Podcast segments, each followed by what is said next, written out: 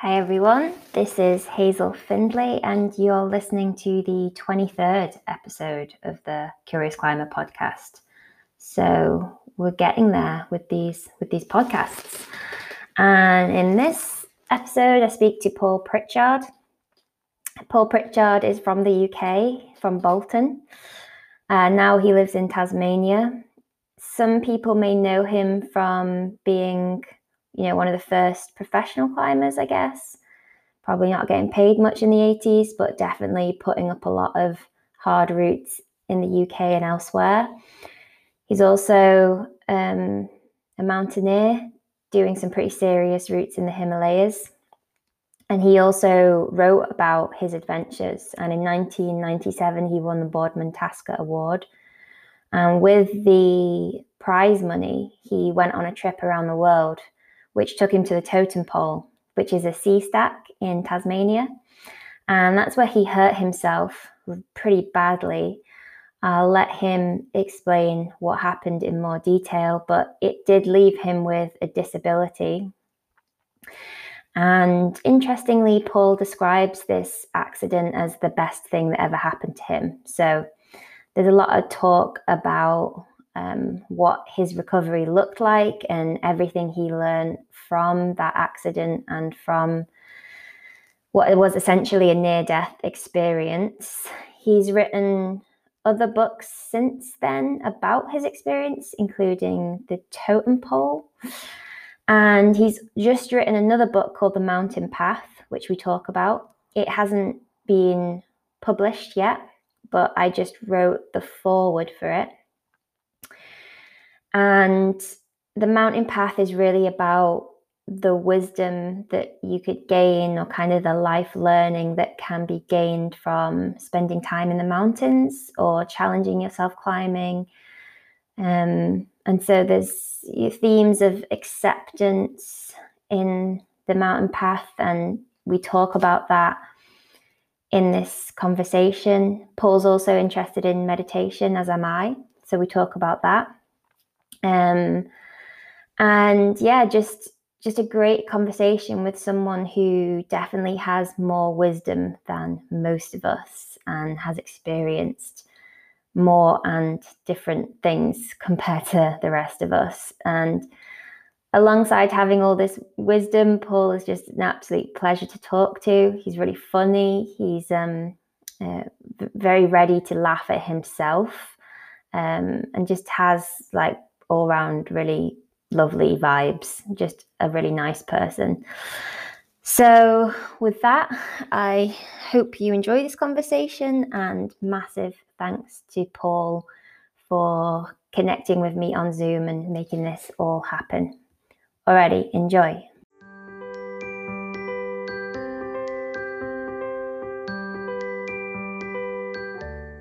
Well, how have you been? What's like? Wait, you're in Tasmania, right? Yeah, yeah, yeah. We've had a pretty easy run of this COVID, I think. You know, um, there hasn't been any cases for I don't know the past six weeks or five weeks. Right. Wow. So we're we're still shut down on the borders, but we but but we're kind of going back to normal now, almost. Apart cool. I guess it's hmm. pretty. There's no one on Tasmania, really, is there? like, no, no, exactly. not a very big population. Yeah, I think we had about ten deaths, maybe, but you know they were all kind of probably going to be dying soon anyway. You know. Yeah. But you're out climbing again now and stuff, and I saw you did the Quarryman the other day. Yeah, yeah, out climbing. Yeah, yeah that's our local yeah. crag, isn't it? So we've been yeah. sort of had to go to the slate quarries. so it's like, okay, maybe I'm going to do the quarry man at any point. I probably should do it now, whilst there's no other options. Um, did you do that one when you were busy in the quarries? No, but I, I don't know if you saw the. Did you see um, Johnny Johnny's movie? Um, Stone uh, Monkey. Stone Monkey, yeah. So. Yeah I followed him up that for oh, that cool. for that for that film, you know. So oh right, yeah. cool. But was that I fun? Yeah, yeah. Fun watching yeah. him show off. yeah. I don't think I I didn't climb into Tuthmouth at all. In fact, I, I seem to stay away from Johnny's Johnny's routes. Why is I that?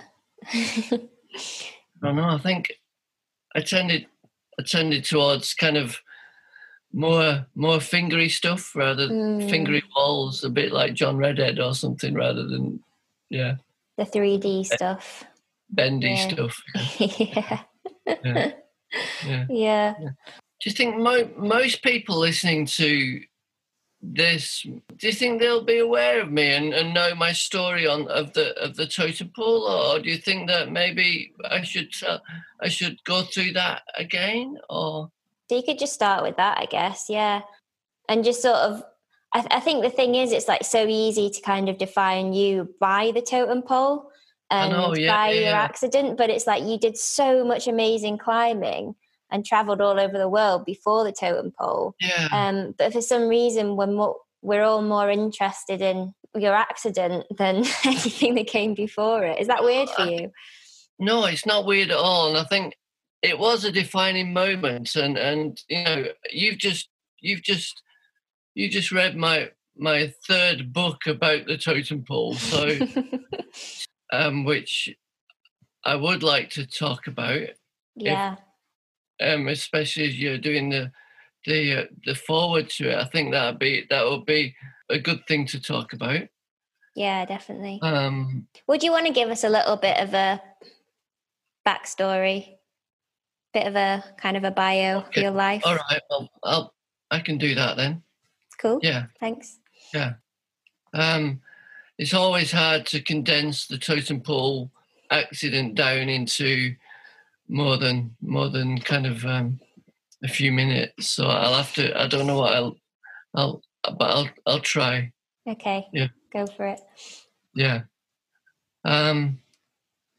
Have you got any questions that you were that you were thinking about that you that you'd like to ask me? Well, just I think just sort of give people a sense of of of who you are and what your story is. Like, you know, you you you were sort of like a prolific climber in the eighties, did lots of first ascents, spent a lot of time in North Wales. I'm doing this for you now. Um, yeah, yeah, and then Yeah. and then you you went on a big trip. This is, this is kind of the sense that i get from it. You went on lots of expeditions all over the world ended up on the totem pole in australia and then yeah maybe just just give tell us sort of like sort of loosely what happened you know and and sort of like what the consequences were as well. Okay. Okay, so we'll start there and then and see where it goes, eh? yeah Yeah. All right. Oh no, I'm drinking beer. I'm gonna burp. don't worry Yeah. All right. So do you do you do you normally introduce people first? I can't remember. Yeah. Yeah, I'll do a Uh, little introduction. I mean, I'm right. tempted to just put all of this in, honestly. I don't know, Yeah, yeah, yeah. unless you, unless you want me to edit out. No, no.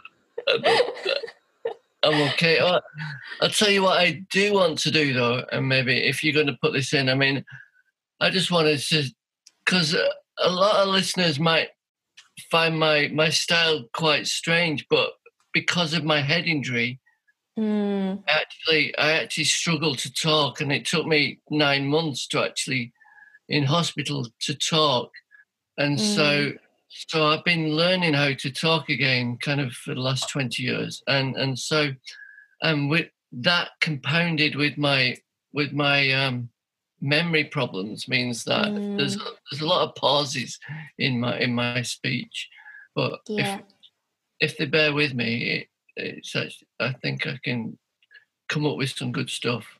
yeah, yeah. Yeah. We'll be patient. so yeah, just just start by by telling us about the totem pole, I suppose.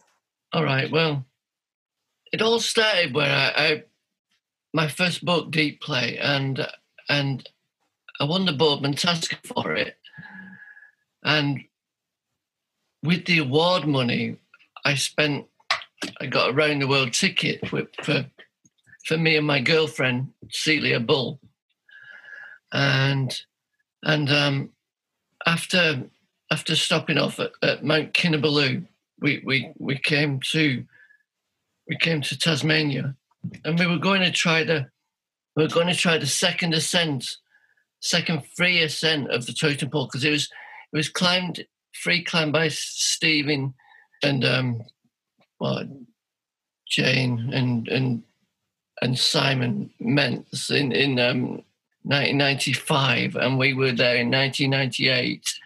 I hadn't had a second free ascent, so that was at the back of my mind. But but basically, basically, we just I saw this full page spread of, of, of Simon Carter's in the in the an issue of High magazine, and and and it was just mind blowing. And so so we um I thought I've got to do this. So so that's that was one of the things that propelled me down here.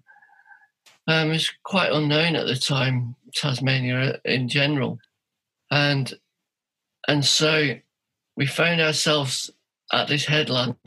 And funnily enough, Alun Hughes had just uh, um, this filmmaker from from Fachwen in North Wales had, had, had, had just um, was down there filming Caradoc Jones, who did the first first Welsh ascent of Everest, Hmm. and and um, they they'd strung a Tyrolean up across the across to the top of the totem pole from the from the mainland. So we thought that we would avail ourselves of this, and and instead of abseiling down a potentially loose headland, we would we would go across to the top and, and then abseil down from the summit and climb back up to the top. So I abseiled down first all the way to the to the sea level, and I'm stood on this greasy rock, and um, a wave a wave hit me and um, soaked me through to the to the chest, and and I thought it was too. It, it was going to be quite an effort to to climb the the bottom pitch in in such conditions. It was before the hanging stance was there, and so Okay. so you kind of had to start at the, on this on the rock. Right. Okay. I didn't know that. So I called up to Celia, come, you know, come down and we'll and we and and we'll, we'll um, I'll I'll come up to the ledge, and you come and we'll meet at the ledge. Um, for those that don't know, totem pole's two pitches, isn't it? And and and um, uh, separated by this by this sofa-sized ledge. So Celia came down to the ledge, the halfway ledge, and, and I fixed my Jumars onto the rope, and we were cli- and I was about to climb up the rope.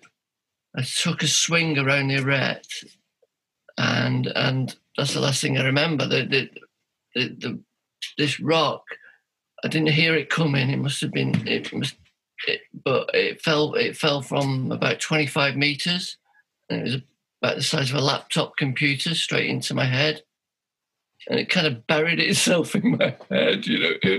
so I've got a scar, it's like 10 centimeters by two and a half centimeters wide. And um and Do you have a helmet on? no helmet. No. I would never wear a helmet, go do it, you know, climbing Yeah. climbing. It Um, wasn't the thing back then, was it? wasn't the I mean, even, no. even I, when I started climbing, like my dad, my dad never told me to wear a helmet. You know, it's just weird, isn't it? It's just so weird to think now. And uh, I don't, I, I don't always wear a helmet now, but usually when I'm trad climbing, I do. Yeah. But do you know how different it would have been if you had been wearing a helmet? Well, my brain surgeon, not a lot of people can say my brain surgeon, but my brain surgeon said that he was a climber and he'd actually been to K2 Okay. from Eastern Europe. He thought that if I had been wearing a helmet, it might have been a glancing blow and it might and it might have broken my neck, but Right. which would have been which would have probably been worse. Wow. Um, but who knows? Um, I think I think going back to helmets, I think I think that it was on the cusp where helmets had been kind of obstructive and really heavy up Mm, until up until the Yeah. mid '90s. Even though there was lighter helmets back then, um, it it was still not not the done thing to wear a helmet whilst Yeah. you were rock climbing. Just, just, I mean, definitely mountaineering. Well, but anyway, back to back to the story. So I, I, I was upside down in in um, about a meter above the wa- water, blood pouring out of my head. And I remember Celia by me. She got me upright in slings. She put her helmet on me. She was wearing a helmet. Oh, okay. And then she went, disappeared back up to the ledge. And then she hauled me 30 meters up to the ledge. And that, um, and that took three hours. Wow. I mean, absolutely amazing effort, you know. yeah, kind of- Hero. Yeah. Uh, you, you must have met Celia at some point. I don't, I wish don't know if I have actually. Oh. I'm not sure. She lives in the Outer Hebrides now, or the, or the well, the, um, the Isle of Egg anyway. But then, then she made me safe on the on the ledge. That was the first time that I rec- I realised that I'd done something really dreadful to myself because she was she was trying to pull me onto the ledge. I got half my body onto the ledge, but I couldn't. I couldn't. She couldn't get the the rest of me onto the ledge. The knot stuck, and she was she was she was shouting at me. She was going, "You're going to have to help me here if we're going to get you out of this." And then, and that's the first time that I realised that I'd done something shocking to myself, and that I couldn't move my right arm and right leg at all. And and um, so I think I did like help her by just kind of pretend pretending to mantle shelf with one hand kind of onto the ledge and, and flop onto the ledge and then she made me safe. Then she had to then she had to climb up the totem pole. We still had a rope in place. Up the totem pole to the top and Tyrolean across the to the gap. I know that she thought that it might have been the last. Well, she Mm. definitely thought it was the last time that she's ever going to see me alive. When I um, Mm, she looked down from the track as I was as I was lying on the ledge, mm, and that that's kind of the story. She she she called the rescue. I I've been on that ledge for ten hours. I've been no since the accident. So since since the rock fell on my head. So uh, ten hours later, uh, a helicopter came, but in those days it was kind of too deep in there for for just a winch extraction, you know. So Right, so the helicopter had to drop um, Neil Smith, the paramedic, off um, a kilometre from the headland. He had to run and wow. go across the Tyrolean and abseil down to me. Judging by the amount of blood on the ledge, he thought that it was just in for a simple corpse recovery. When he saw that I was still alive, he, was, he knew that there was no time to lose. So he abseiled down with me, clipped me through his harness, and abseiled down with me down the bottom pitch. By that time, a, a tinny had come in, and it was it was um the sweller got up and Oh god. and and the the tinny was moving up and down by uh, six feet or two meters uh, alongside the pole, and and so Neil just had to cut the rope, and we both fell into the tinny Wow. on, on No the, kind of- on, on the upsurge, you know. Right. Wow. That's Yeah. like some James Bond stuff. I know, yeah, yeah, yeah. Blooming amazing. Yeah. Wow. Um, Um, so I don't I don't know much about head injuries, but what? So you're like you'd obviously got like the the block had got down to your brain, right? And so there's like cere- cerebral fluids leaking out. And is it is it the case that if you don't get medical attention very soon, then you know, like, like what would have happened if you'd been left on the ledge another five hours or something? I think I would have died in another five hours. I'd lost half my blood. Right. Wow. So Um, blood loss the main the main thing then or was like something happening in the brain as well Well, I think you know if you imagine like the blow of an axe to your head, that's kind of what I That's kind of what I had. so, um, so um, the the the, the surgeon was picking shards of bone out of my out of my brain, you know, and, and, and I mean, so the, my brain had been destroyed, like the, the the left hemisphere of it, portions of it, and so I was never going to I was never going to um, be that smart again, you know. well, obviously, um, you, you're still smart because you you've written no, an, another three books. But yeah. um, no. but what uh what are the kind of last what the lasting damages? Okay. So yeah, I mean the lasting things.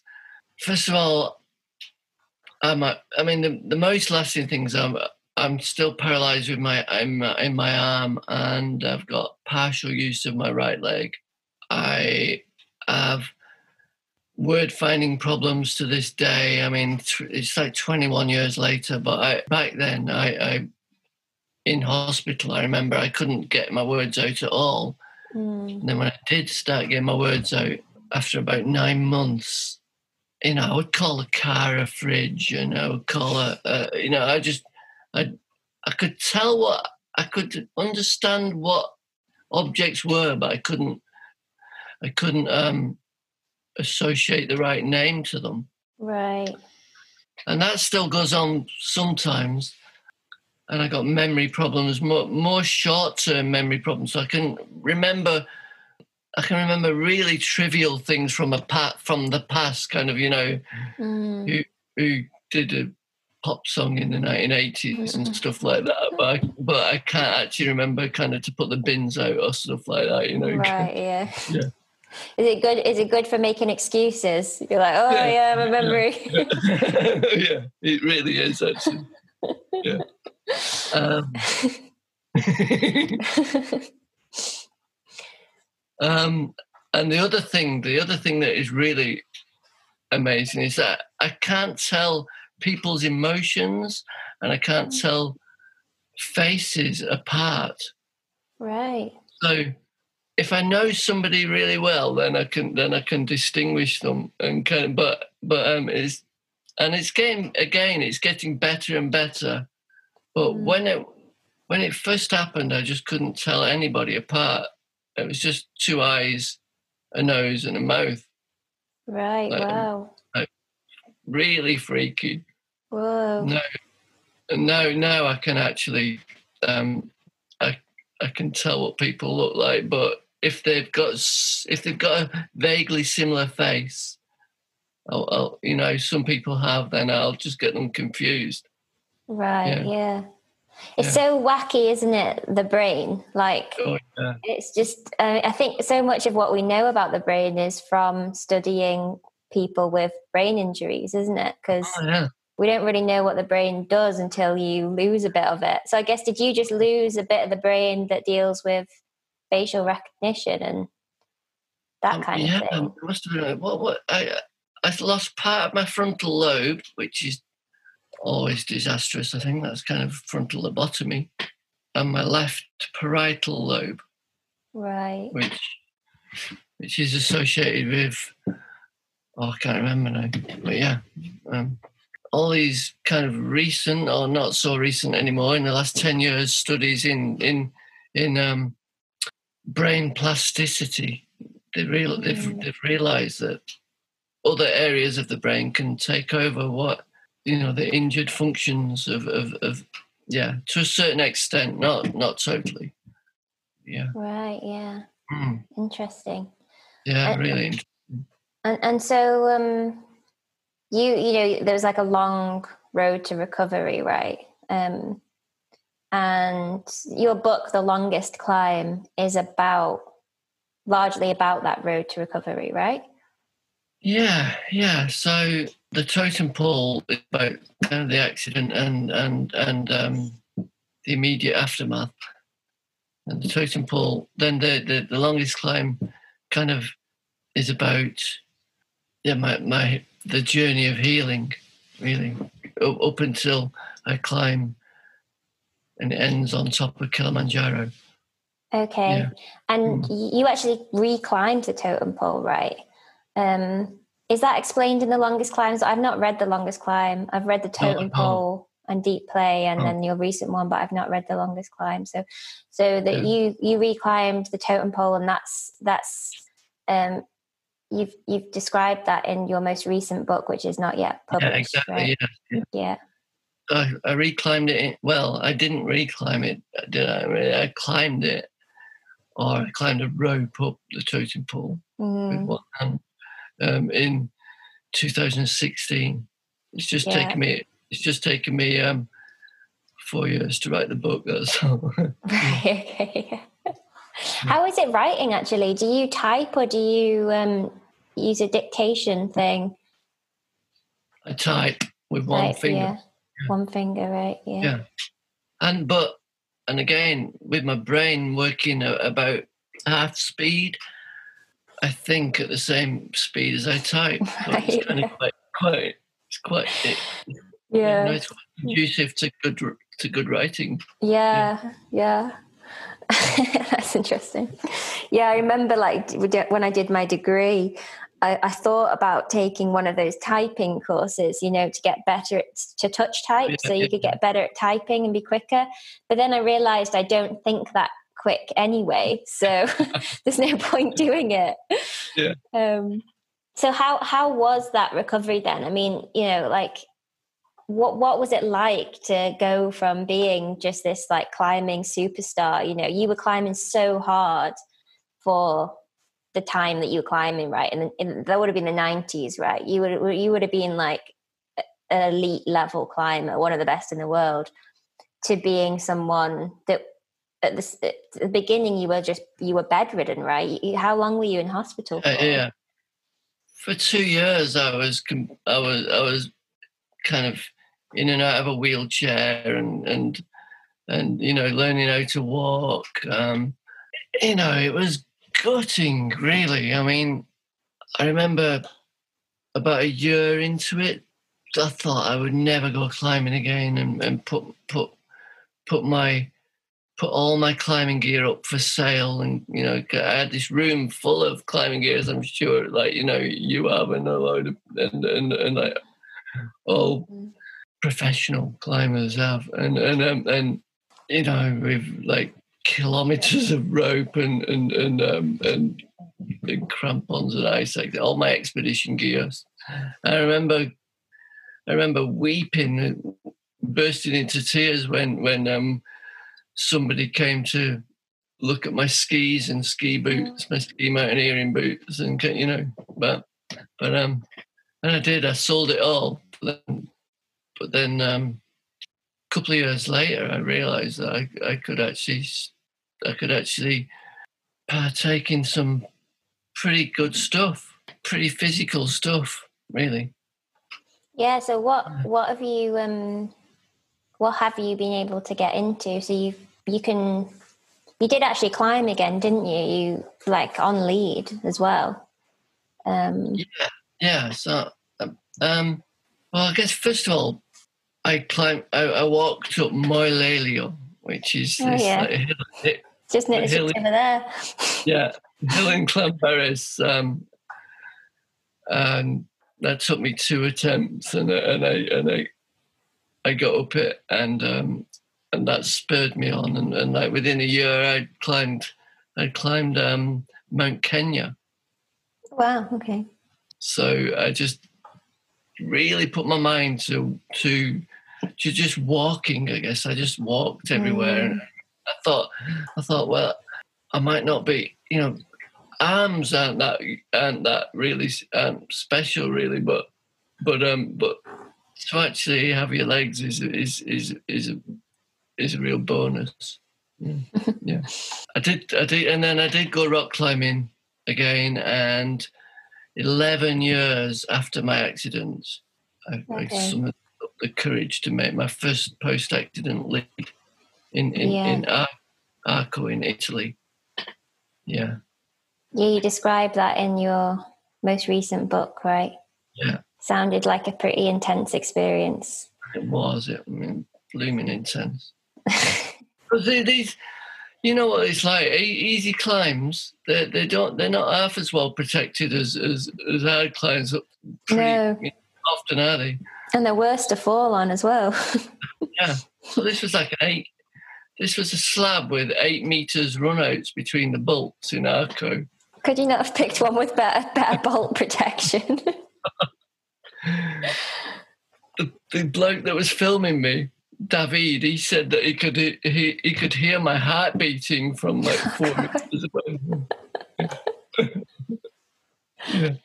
So so you've done you've done some cool things after your accident and you know people talk about post traumatic growth. What would you do like if if you could wind back the clock would you have it another way or do you think that what the accident has given you is is worth is is worth all of that suffering or you know like how do you feel about it retrospectively? The accident is the best thing that's ever happened to me.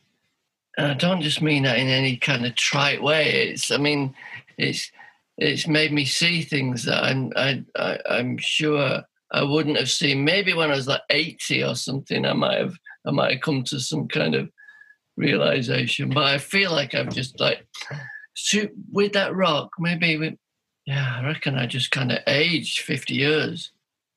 In terms of wisdom? Yeah. And it's, I mean, it's like, I don't want to, I don't, that might sound like I'm showing off, eh? But, um, but I mean, I, I call it wisdom. And I think that, that, so that's what, and that's what that whole book that I've just, that I've just mm. written you and you're writing the foreword to and you and you've just read i mean it's basically wisdom of life uh, of life and how to live your life that climbing can teach you isn't it? Or, or so i guess you'd call it wisdom. So for the rest of us who who aren't so lucky to have brain brain injuries.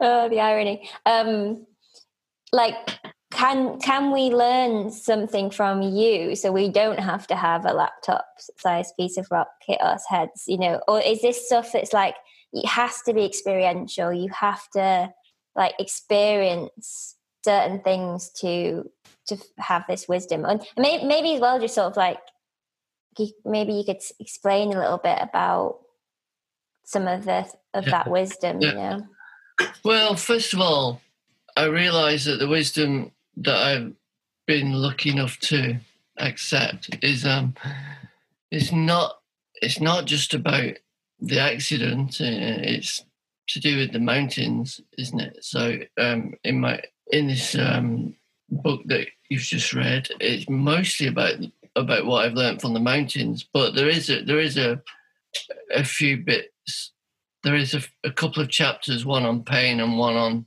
um, one on fear and one on on death that that is um, specifically about painful experiences. Mm.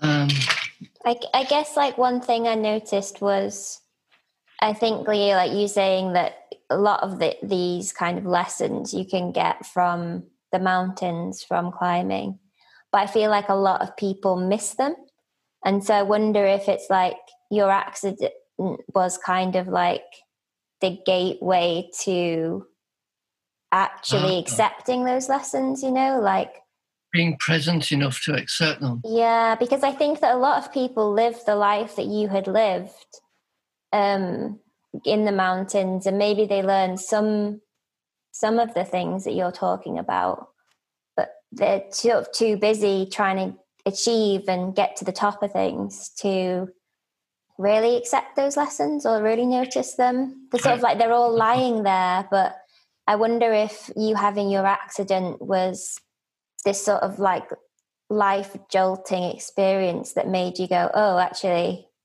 what is there to learn here? Or, or yeah, gave you the presence to accept those lessons. I don't know. What do you think? No, I think that's that's a very very astute thing to say. Um, I think for me also it was just to slow myself down. I mean, like re- I mean, almost to a halt for years, and so and and and so contemplate those what I what the hell I was doing with my life, for for a few for a good few years is um and it's probably something that very few people do is mm. to just pause and and reflect on on what on what their life is about yeah yeah and and obviously i couldn't do anything else but do that mm. um well i guess i could have played fortnite is that what your kids are into not actually no but um, okay.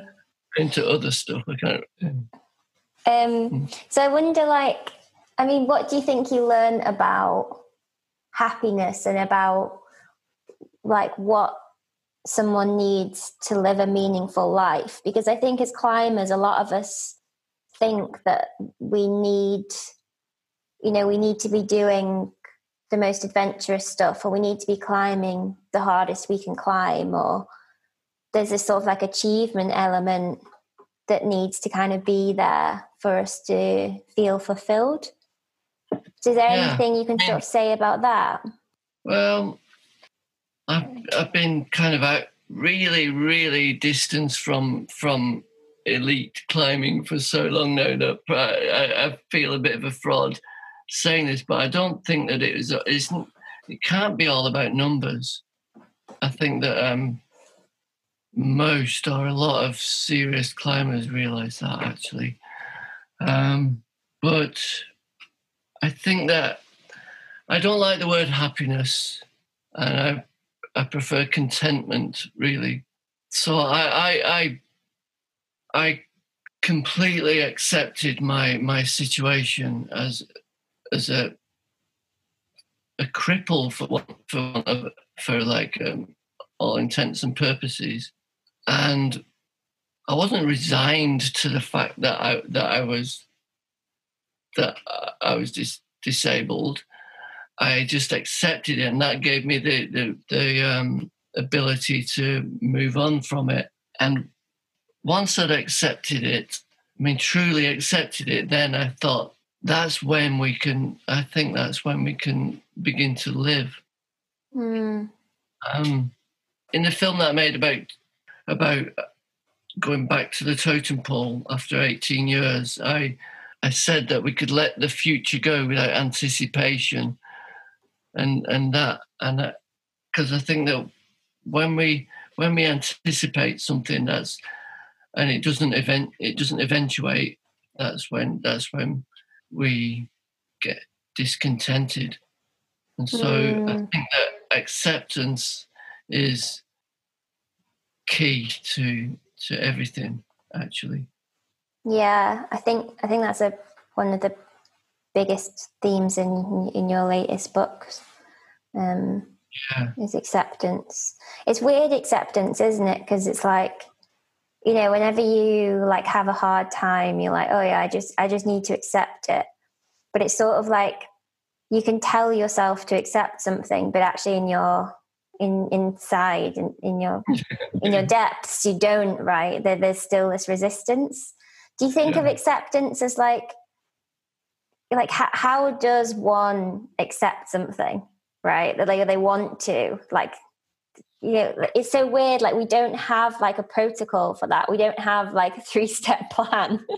No no we don't do like but i think that I don't know, maybe this is a good time to sort of segue into meditation and stuff like that but but yeah. i guess like but really you can train your mind can't you to accept something in the moment? And it's i guess it's just about that sort of like being present which is sort of this weird like passive and active thing mm. and being sort of like you know, observing what's going on but not adding any kind of like aversion or craving. There's there's nothing you want to change. It's like that's what, what probably like acceptance really looks like isn't it? But to do that every moment moment by moment by moment like you have to be like the buddha basically don't you to be able to do that?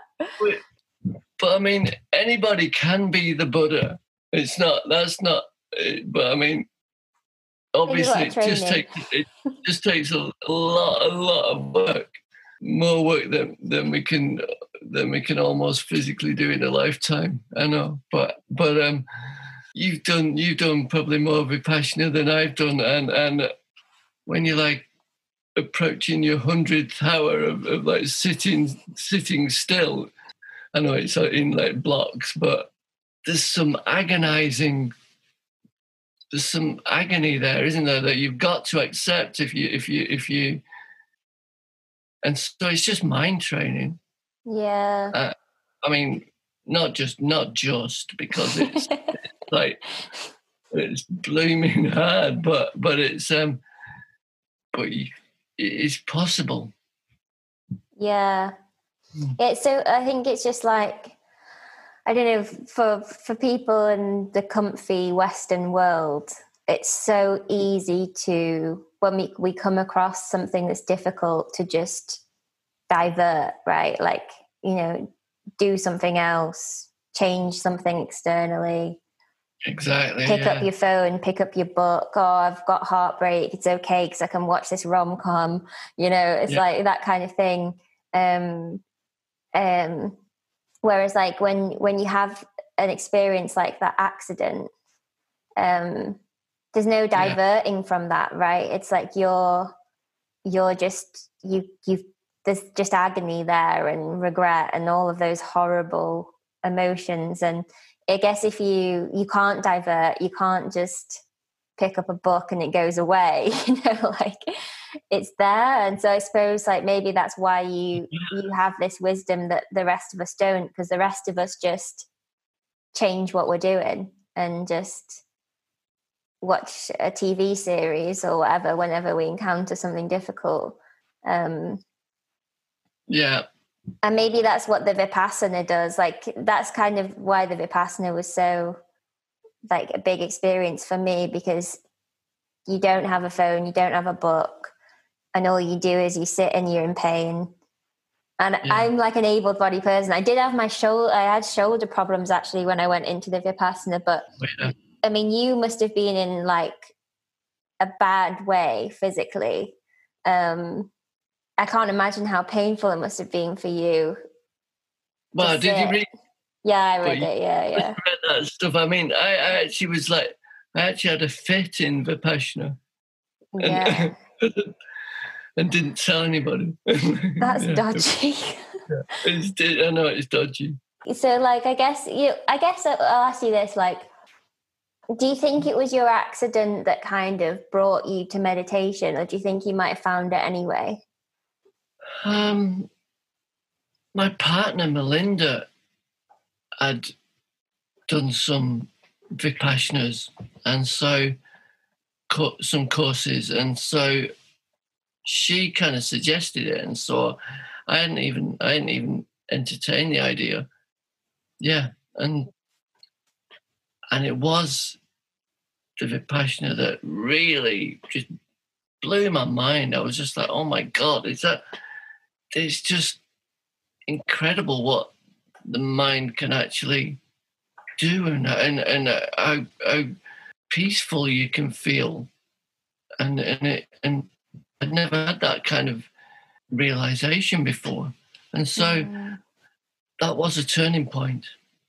Mm. It really was. And so I guess everybody is just the sum of their of their experiences, aren't, aren't they? And so, it, so, so the accident and the and then this vipassana and um, oh, you know, a, a, bunch of other stuff all, all, all work together to kind of make me formulate a, a, an argument for my for my for my latest book. Anyway. Mm. Um, do you, do you want to talk a little bit more about about the book? Um, well, it's called The Mountain Path, and you're writing the foreword for it. Now that you've uh, announced it about 10 times in this podcast, it means I have to do it, isn't it? Um, so there's no backing out now. Yeah, I know. it's quite the um, responsibility, um, you know. and um, it's divided into six six chapters or lessons that that I've learned, or one can learn from from the mountains, I would say. Um, and and and what are they? I mean, it, it's freedom and pilgrimage and pain and fear and death and something else, and um, kind of tie it all together with a with a kind of what do you call it? A, a, an actual experience of going to of of of going to the mountain, Mhm. um, and then I and then the final chapter is the totem pole again. Um, I know that you had a problem with the freedom chapter, didn't you? And and uh, you said you said that you said that you didn't know whether it was um, it was realistic to think that you could. I don't know what you said actually. Can you? I Do you can't remember? I can't remember now. Yeah, um, it was sort of like the freedom to choose, wasn't it? Um, The freedom, yeah. The um, free, so the freedom from the burden of choice. um, I, Yeah. You know, I can't remember what my complaint was now. But anyway, I'm glad you complained because it's not about. For me, it wasn't about um, convincing anybody. Really, it was just it was just my take on what on, and so I wanted to I wanted to um, create a discussion. You know, so not I didn't want Mm, to convince anybody really, but that freedom, the freedom thing was was basically about by following a crack or a ridge day or, or a sequence of holds day in day out like you like you do as a climber there's only one sequence of holds or one crack. And and um There's a freedom in so- a lack of choice kind of thing. and so there is a, and so even though you even though you've got an incredibly constrained um lifestyle you you're um you feel free and and that's a that's a paradox. You know the modern world is just full and full of choices that it- Mm, it's bonkers really yeah, I actually just found the email. Um, so I was just like, I'm not sure I agree that having no choice entails freedom. The hu- human mind can want things to be different even when it knows it can't be. So yeah, I guess it's just pointing to the fact it's a paradox, isn't it? It's like, um, yeah I guess it's like it can be more freeing to have less choice, but not everyone. It's not always freeing. I suppose is the point. Um, no and again it probably comes back to acceptance isn't it it's like you can you can be on a route and you don't have many options and you can still really want it to be different you can still be always be wishing for an extra hold you can always like you know what i mean like i always Yeah. like I, I know i'm climbing well when i don't go oh i wish this hold was bigger or i wish there was another hold here or something right? It's like it, it being in flow is like having things uh, sort of accepting things as they are working with things as they are um instead of like thinking that you want something to be different. There's like no resistance i suppose is there? It's like you- you're just completely connected to what you're doing. Yeah i guess that's it isn't it? It's when it's going well. Yeah. Yeah. and then some sometimes you just like you just you just want everything to be different. And it's just sort of like i guess you know what you might say that you could learn from a vipassana or from some of the experiences you've had is this idea that like true contentedness or contentment is when you don't want anything to be different. Exactly. Yeah. and it's uh it's like pretty amazing that you could have gone through all the experiences you've been through and have so much kind of taken away from you and yet you don't want it, it things to be different? And to to want things to be different which obviously can't be different is is um i mean that would just that would just be a, an exercise in futility wouldn't it? And it would be just and i know that people do often go down exercise you know down that route of, of Mm. um, exercise in futility don't they but But I mean, there must have been times in your recovery where you just wished over and over again that it hadn't happened. Wow, maybe in the last, maybe in the first two years, but not for the last, not for the last twenty years. Yeah, that's impressive. I, no, I just, I've just accepted it completely, and and I think you'd be surprised at how many people do do that actually. Yeah. Maybe. And so, do you feel like you accept things sort of on reflection, or do you feel like this acceptance is a is a daily thing? Like, to say when you're taking the bins out and you just can't do up the bin thing or whatever because you've only got one arm, or yeah, yeah. you know, you, like, yeah. do you get frustrated still? And in that moment, there's a little bit of a lack of acceptance, like or or are you just like super zen with it where you just don't really get frustrated or like what does that look like day to day most most of the time i'm i'm i'm pretty zen but no occasionally occasionally i will I mean, I've been trying to put a I've been trying to put a light bulb into a, into a into a a fitting for three days now, right? Um, but it's it's one of these fittings. It's on a wire, so can you imagine putting a right, putting yeah. a light bulb into a fitting that is on, that is dangling on a wire, and and you just can't. I, have just not worked out how to do it. but I, I think it, what what that does, it makes you really. Uh, oh, what's the word? I have these word finding problems. Um, when you when you've got to think of other ways around Mm, like think outside well, the box or something. Yeah, so so innovative. So right. so most of the time I can innovate and and and and overcome my these problems, but I've, I've yet to work this one out. Yeah. You, and you do you do you ask for help? Like, have you got better at asking for help? I'm not too proud to ask for help at all. So um, I used to be when I was when I was you know, 20, 25 years ago, I would, I would never ask for help. Well, now I, I ask for help all the time. In mm. fact, all these expeditions that I've been on um, to to mountains or to or cycling expeditions, they've always been team effort, and I've I've I've, I've had to rely on all sorts, you know, all, so, all sorts of people for help, and. Mm and that's actually a really nice thing to to be able to do to have somebody help you mm. yeah yeah mm. sort of have to be a bit You have some humility and like exactly, let, yeah. you, let your ego go a bit yeah yeah yeah it's sort of like a fine line though isn't it because sometimes you do just like want to be able to do something yourself but I don't, I don't know if that always comes from a bad place because no. at some point you also just want the challenge, don't you?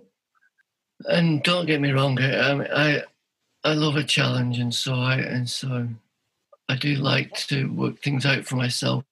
You might have all your all your limbs working, but but um, I think we're both similar in that respect, aren't we? You you you'd like to do things for yourself as well.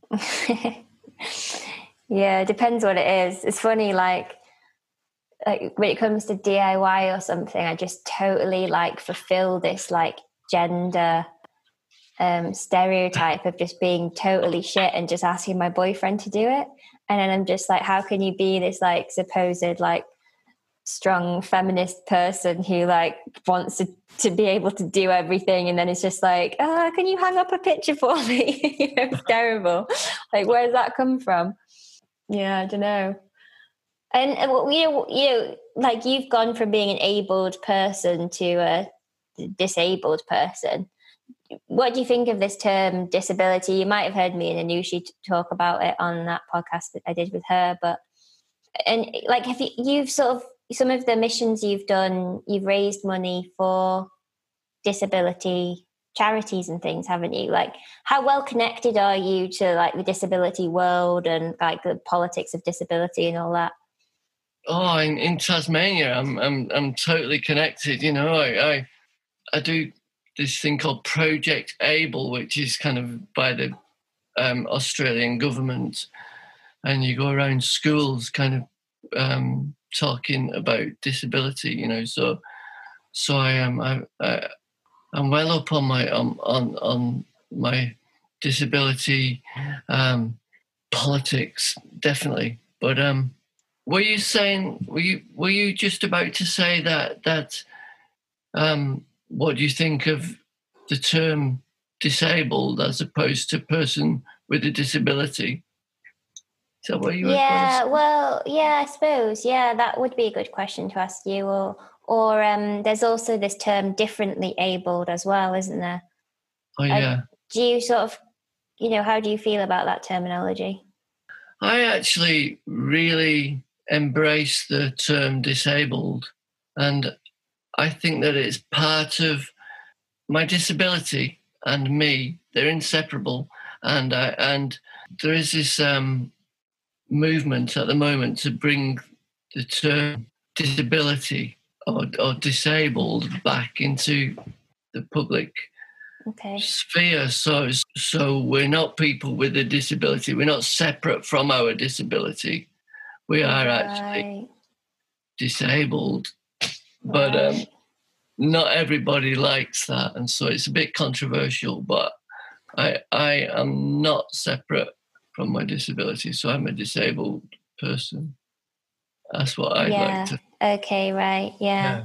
Yeah, it's interesting that because then you might, you might, someone might say, I suppose, um, I'm a person with a disability because um, the disability doesn't define me. Yeah. Um, so I wonder if it's just like yeah. lots of people have different relationships with. I think so. Disability. Um, yeah. But it's it's hard as well because you don't want to confuse that with being unable either, right? Because you're not you're very able. Yeah. Um, so it's it's a tricky one, isn't it? It is, but to be honest, as long as your intentions are good, I mean, I actually don't have a problem with people calling me. You know, they can call me what they want. It's kind of it, it's um as long as you as long as long as your intentions are good. I don't yeah. know. That's what I think. And I've not listened to the podcast you did with Trevor yet, but I but I um I reckon I'm looking forward to that because I thought that there might be some kind of um, racial politics in there. I'm yeah. Sure. Yeah. yeah, we do talk about intentions. It's sort of the fashion now to say that intentions don't matter, which I find really weird. Um, of course, you can offend someone by accident, but like when you i don't know i studied moral philosophy for like five years right and it's like in, intentions matter from a moral perspective because it's like if you're bad in if you've got bad intentions that says something about your character whereas if you yeah. did something without knowing it just says that you're ignorant of a certain thing right? Which isn't your fault because we're all just a sum of our experiences. Exactly um, yeah. and so like from a moral perspective like intentions are the only thing that matter actually because they're what we need to know to to know whether someone's the kind of person that you we want to have in our community right? It's sort of like there's this analogy like if you accidentally bump into someone then even if you caused harm it wasn't like an immoral thing to do because it was just an accident. Whereas if you go around purposefully pushing people over then that's worrying. Um, even if there's like less consequences it's worrying because you're the kind of person who wants to cause harm. Yeah. And so we like should care about that. And so it, it is interesting to me. And we did me and trev did did touch on it a bit. And he i think he sort of thinks somewhat like you that um, intentions do matter but then obviously when it comes to sort of disability and racism like i suppose we should be talking a way where there's like this personal responsibility to kind of educate yourself on the issues. Or do you th- do you think people that are not in the disability world are educated enough on disability, or do you feel like there needs to, we need to be talking more about disability? And do do you feel like the the able bodied population cares enough about people with disability? wow, I mean, disabled people, people with disability, they are the most discriminated against sector cohort of society, hands down. Nowhere else can they can a person get get um not in this day and age get um forcibly sterilized and and I know there's racial violence and um and violence against against um, women and but there's also a hell of a lot of violence against against disabled people as well. And it's just shocking. Even even I, I've been beaten up twice. Wow. Since since getting just because I got a limb. Really? Yeah. Oh god, it makes you feel so sad about the world, doesn't it? I know. wow. But anyway, probably best not to not to go there. I thought that I would like to read you a little paragraph from the introduction to my book. Uh, just um, about climbing being for the challenge because yeah. a lot of people think, well, of course it's for the challenge. What, what, what? That's just a trite comment. But this challenge has questioning at its heart. And this questioning is fundamental if we wish to live our lives to the utmost. This challenging ourselves and questioning, if we do it often enough, pushes us to be our best, to do our best, to strive to be more comfortable with inevitable fears, to be more trusting and more able to be dedicated. It enables us to put painful events such as illness, grief, and loss into perspective. And dare I say it, live a more harmonious life. Now, that's just going back to the mountain path and the book, but um, quite a lot of people kind of question what what climbing's worth, don't they? And mm. I think, and, and, you know, are, are, you just wasting your life, or or or, um, being selfish? I suppose is a complaint, isn't selfish, it? Yeah, that's kind of that's that's really the the ideas that I that I want to put forward in in in my book in a nutshell, really. I guess it's the more I don't really like the word spiritual, but it sort of is really, isn't it? It's like you're talking about how climbing can kind of be this spiritual endeavor, as in it kind of it it betters you as a person in a way that other things can't do. Yeah, I mean, I do like the word spiritual. I think it. I mean, I think that um, spiritual is is dead right to. Oh no, I'm, I'm starting to flag. Don't worry, we can finish up soon. But I think this is actually a really nice place to end. I, I, I like I've got problems with the term spiritual because um, just because I think it's used in a in a strange way by people and in a way where it's like makes people very skeptical but um, I think you're using it in a very nice way, in in a way that should be used. I, I feel like with your book, like there's so many books, isn't there, by by alpinists and adventurers and tough rock climbers, and they I do think that there is this gap in kind of looking at the deeper experiences that are available to, to us as climbers and kind of the the lessons in spirituality that are available to people who challenge yeah, just, themselves in that way, you know? Yeah, I'm using your word, but um and I think that's what your book's all about, isn't it? And I think there's there are very few books that do that. I'm not I'm not actually super well versed in um, mountaineering literature actually, but I, I don't know of many uh, that that broach this topic in the way that you you have.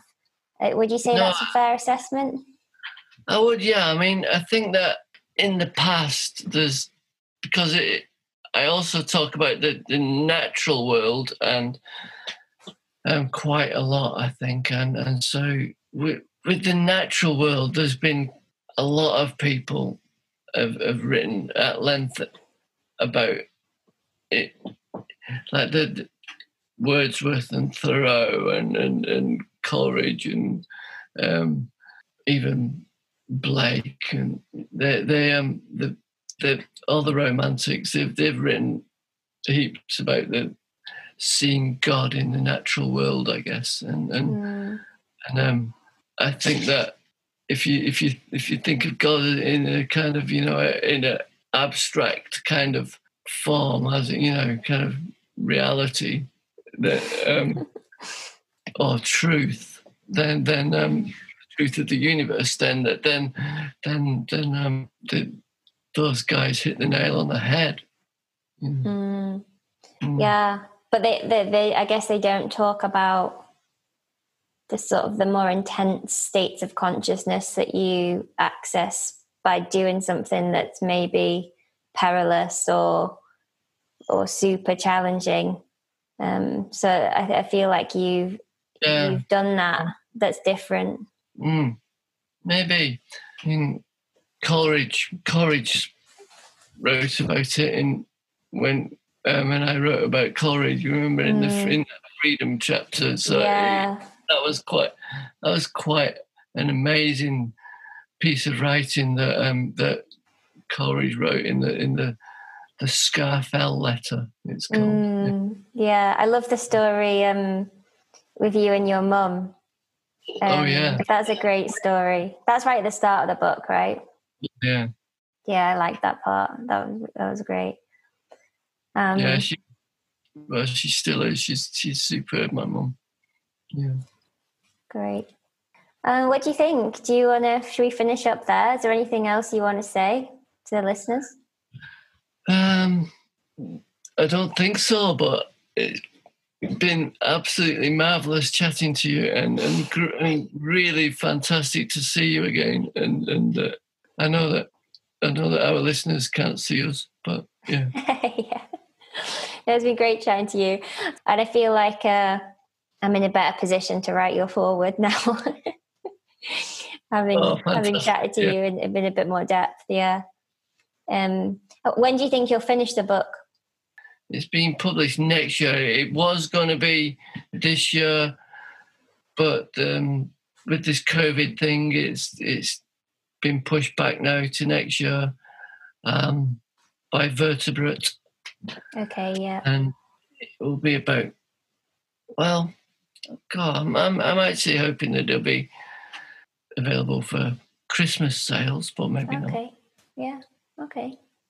Soon. I've not, Soon. I haven't talked to to to John at the, my publisher for for a few weeks, so I'm I'm not sure. Okay. I prefer to just let it go. Well, it is what it is. I, I definitely recommend it. It's a great book.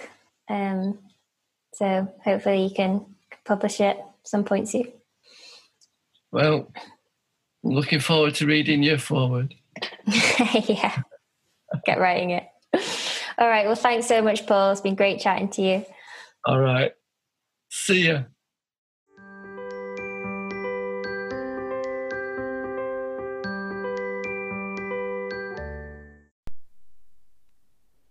If you enjoyed this podcast, please free, feel free to donate.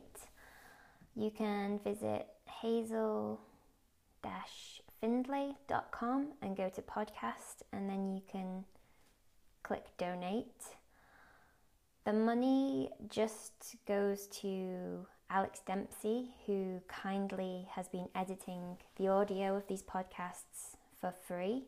So, well, just the donations go towards him, but other than that, it's it's work, it's free labor from him. So we're really thankful for his work, but it would be a lot nicer if we could pay him. So if you feel like donating, then that would be great. We've had offers to sponsor this podcast, but we are keen to keep it free of advertisement for your listening enjoyment and also so that we can be free to talk about whatever we want and not be directed by sponsors. So, if you like the kind of content that is free from advertisement and free from the push and pulls of what sponsors might want us to talk about, then please donate, and then we can keep this work going. So hazel-findlay.com podcast donate. Thanks so much.